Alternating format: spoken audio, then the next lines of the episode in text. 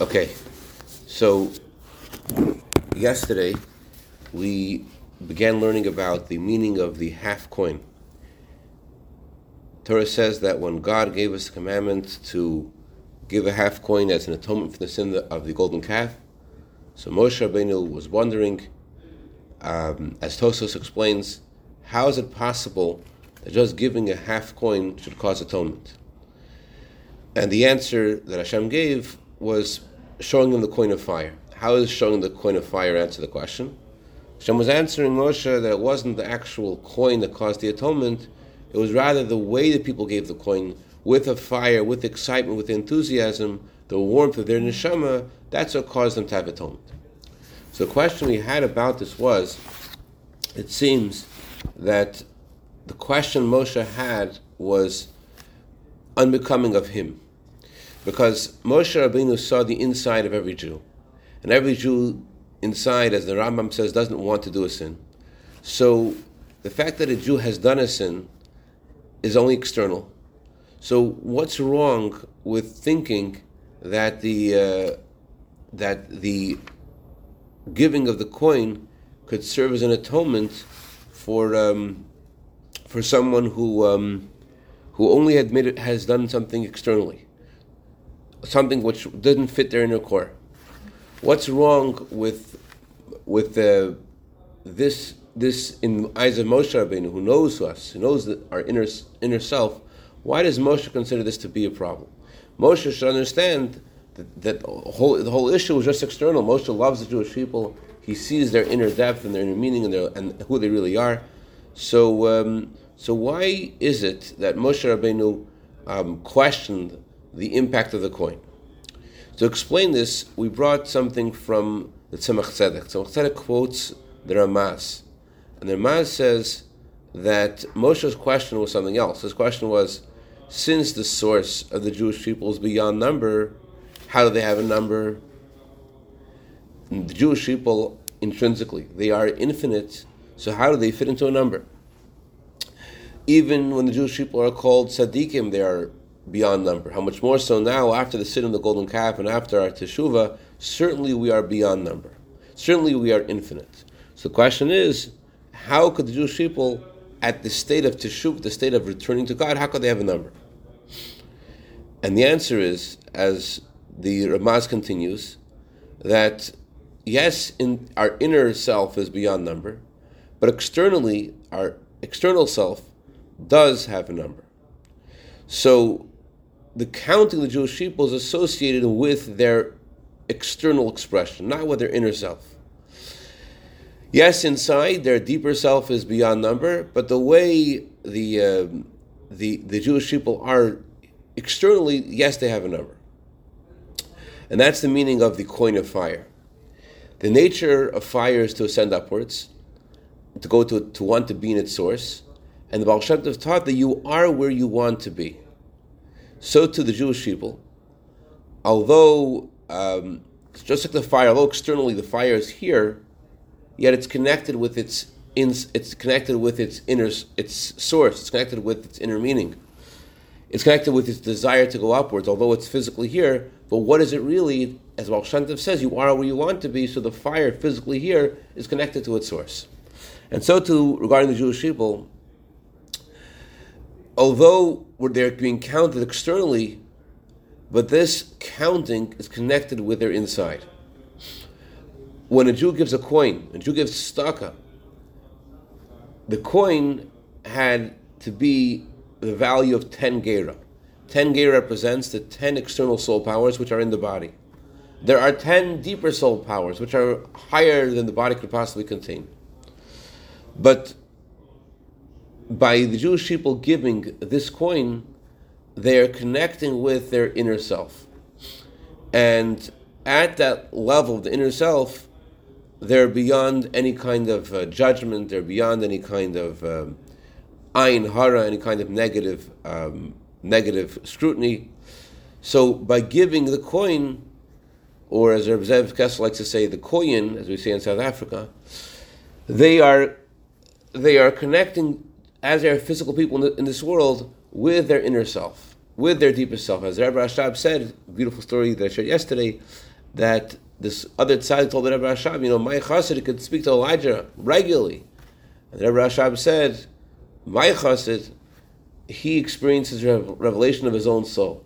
And revealing your own soul is far beyond Elijah. So that's what's achieved by giving the, the coin. It, it, it reveals your soul. And once your soul is revealed, then whatever you do is different. If you're doing something with soul, it's, it's a whole different ball game. Um, that teaches us how important tzedakah is. That was the end of the first segment of the Farbrengen that we learned yesterday. Then continues and says that the half coin, this Shabbos, we read about the half coin because the uh, the new sacrifices were offered. The new offer, sacrifices were offered um, from the new money that was collected on, on the beginning in the beginning of Nissan. since um, they had to have new money by the beginning of, beginning of Nisan, they had to collect the money, um, to collect the money by the um, by the beginning of Adar. So in Adar they're collecting the money, and they are giving it out in Nissan. So since this Shabbos blesses a month of Nissan, so this Shabbos uh, blesses rather the month of Adar. Therefore, we read about the, the contribution of the half coin because this is the time when the Jewish people would give the half coin which also tells us this Shabbos is connected to Purim. And not only because Purim is one of the days of Adar, but rather Purim is a day that transforms the entire Adar. As we were learning last year, that you're supposed to add in joy in the month of Adar, and you're supposed to add, bring joy to your family, and just like on the month, just like on a Yontif, you're supposed to give gifts to your family. So too, uh, every woman in Beis Betzal came home with uh, 60 pairs of shoes last year because it was 60 days of Adar. Anyway, so um, supposed to have joy the entire month of Adar. So, um, because of Purim, Purim transforms the whole month. So, therefore, um, the uh, giving of the of the um, this Shabbos, which blesses the entire month, is therefore connected to Purim, especially because the whole month is connected to Purim. The whole month is a Purim month. It's a, it's a day. Of, it's a month of joy because Purim transforms the whole month to be joyous. So there must be a connection, as we'll see, between the um, joy of this Shabbos, which channels joy in the whole month, and the half coin in Parshas Mishpat. The um, the Parshas, Parshas begins with the letter Vav. As we learning earlier this week, the letter Vav is very significant.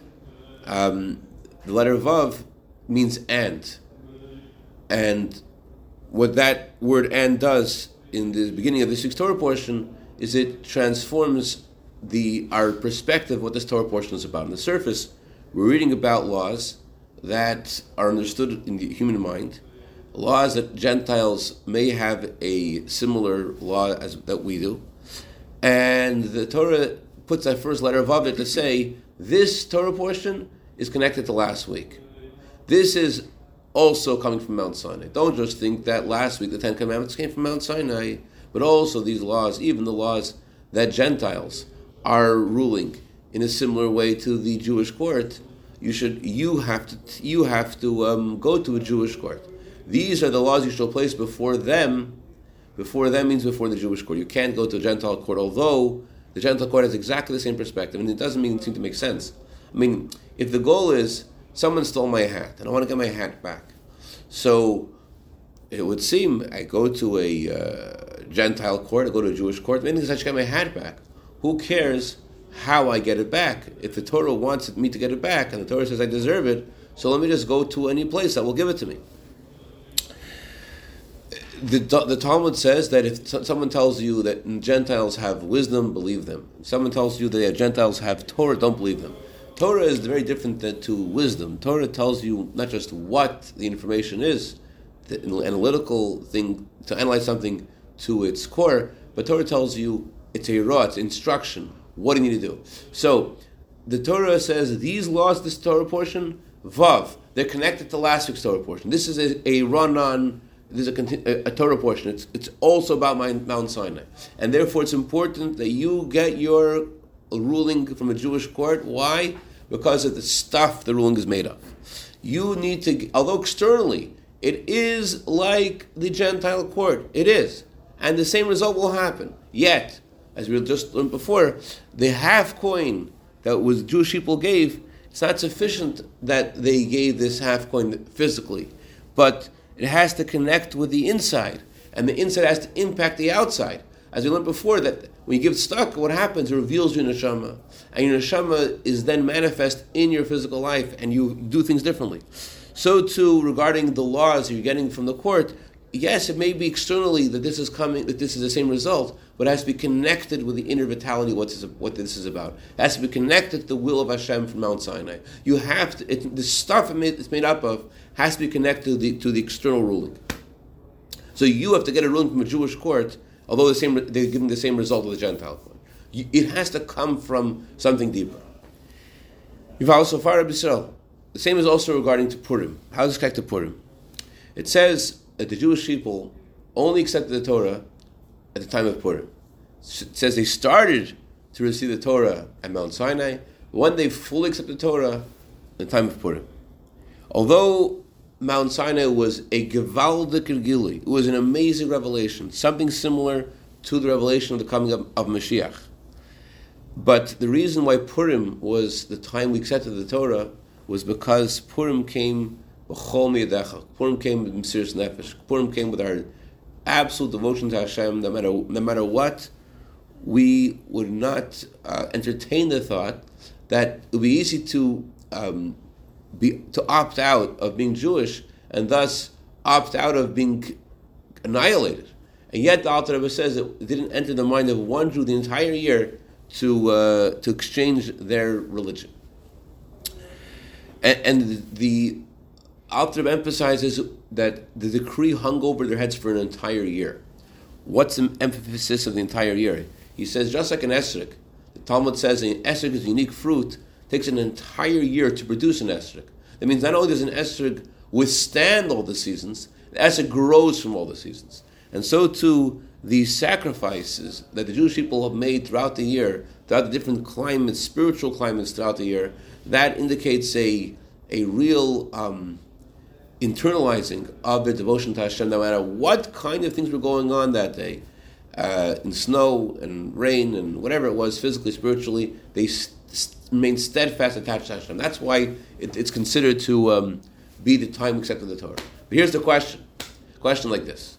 The Talmud says that Haman came before the king, and he told the king, "I want you to, to annihilate the Jewish people, and I'll give you ten thousand uh, measures of silver." So we know the story. Achashverosh said, "Keep the money. It's a great idea. Kill the Jews." But the Talmud says that God made an announcement in heaven when when Haman came to Achashverosh. He says, "You wicked one." You want to destroy them with 10,000 measures of silver? They already gave their silver before your, your silver, and their silver cancels your silver. When did they give silver? They gave the half coin to the temple. Because they gave the half coin to the temple, the half coin that was given to by the sockets of the tabernacle, or, or the half coin that's used to um, buy the, the yearly sacrifices. They gave that half coin, and that half coin is weighs more than all the money that you're. It, it actually equals the same amount of the money that Haman is offering Achashverosh. So Rebbe's question is, why do we need the money? We're talking about people have sacrificed the entire year why does God say, oh, you know why they're, they're going to be saved? Because of the coin they gave. Coin. Let's taste a coin. Let's talk about the love we had for Hashem, the devotion we had for Hashem for an entire year. Why isn't that sufficient? Why do we need the money? And the answer is, it's not sufficient to have sacrifice. The sacrifice comes from the ten inner soul powers, the soul powers which are beyond the body. You have to bring down the inner soul powers into the external ten soul powers which are in the body, which parallel again the the weight of the coin equals to ten um, uh, Uh, gera, ten smaller coins of silver, and the, the, the ten inner soul powers have to be manifest not just in our soul, an external part of our soul, but also in our thought, in the speech and action. Again, there has to be connection between the inner and the outer. So, by their devotion to Hashem, they succeeded by them revealing the inner part of their soul and and doing this for an entire year. Yes, they succeeded in nullifying the decree in heaven, But there still was a need to nullify the decree in this world. And that's what they achieved by the by using the reveal part of their soul. That by giving the half coin, giving the half coin means using the, the, the ten soul powers that are within you. And bringing it down physically, buying the sockets for the tabernacle. That's the um, the half coin that the Jewish people gave, again, connects the inner part of the soul with the external manifest part of the soul. This is the unique quality that quality that Purim has that surpasses Hanukkah. Hanukkah is also a day of celebration. Hanukkah is also Yom Tov when, when God saved us. But in Hanukkah, the emphasis is that God saved us spiritually. They wanted to, to take us away from Torah mitzvahs, and Hashem said, "No, they won't be able to take, they won't be able to take you away from Torah mitzvahs. You will be able to light the menorah, and you'll be able to light menorah with pure oil, and it will last for eight days. You, the miracle will be that you will be able to keep Torah mitzvahs.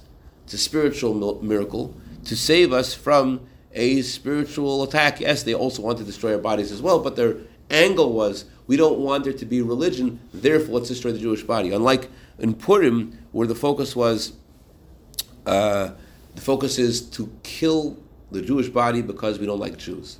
And Chas And therefore, what's the celebration of Hanukkah is with Hallel, like lighting the menorah. There's no obligation on Hanukkah to have a festive meal. On Purim, there is an obligation. It's all about the Psurim Purim to rejoice and Purim all the way, Simcha all the way, physical meal all the way. Why? Because it's a physical celebration, because God saved us physically.